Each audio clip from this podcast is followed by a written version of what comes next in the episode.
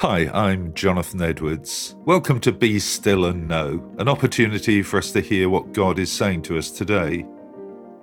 Acts chapter 2, verses 44 and 45. All the believers met together in one place and shared everything they had. They sold their property and possessions and shared the money with those in need. It's fascinating to see the impact that the Holy Spirit had in the earliest days of the early church. He transformed every part of their life. Yes, they were committed to teaching, fellowship, and prayer, but they also looked at their possessions with new eyes. They were eager to find opportunities to share their resources with one another according to people's needs. This was revolutionary stuff.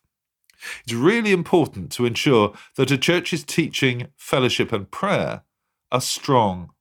But if they don't affect our attitude towards our material possessions, something's gone seriously wrong. I don't believe that there's just one way of doing this. This very brief description of the early church gives the impression that all the Christians lived together in community. It sounds very simple and straightforward. However, I don't think that anyone who's lived in community would describe it as either simple or straightforward. I remember one Christian leader, when asked to pick one word to describe living in community, choosing the word painful. When uh-huh. asked to expand on this, he replied, very painful. That doesn't mean living in community is wrong, but I certainly don't believe God is calling all of us to it. What is clear is that God calls all of us to be good stewards of the resources He's put in our hands. They've been given to us so that we can share them with others, and we'll only be able to do that if we're well aware of the needs of others.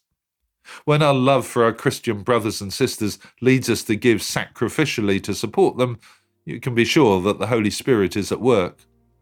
If the presence of the Holy Spirit is only ever seen in worship, there are some serious questions to ask. Let me pray with you. Loving God, help us to be good stewards of all that you have generously given to us.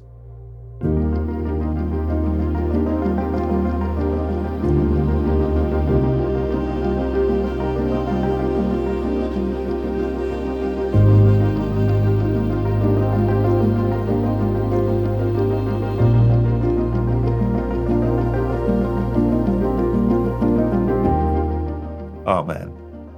Well, thank you for listening. I encourage you to join me every day for Be Still and Know here on Premier. The talks are also available on podcast, which you can access, of course, at any time. And if you'd like to receive a free copy of our magazine, Voice of Hope, which contains all of these devotionals and much else besides, please visit premier.org.uk forward slash voice of hope. God bless you. I hope you have a great day.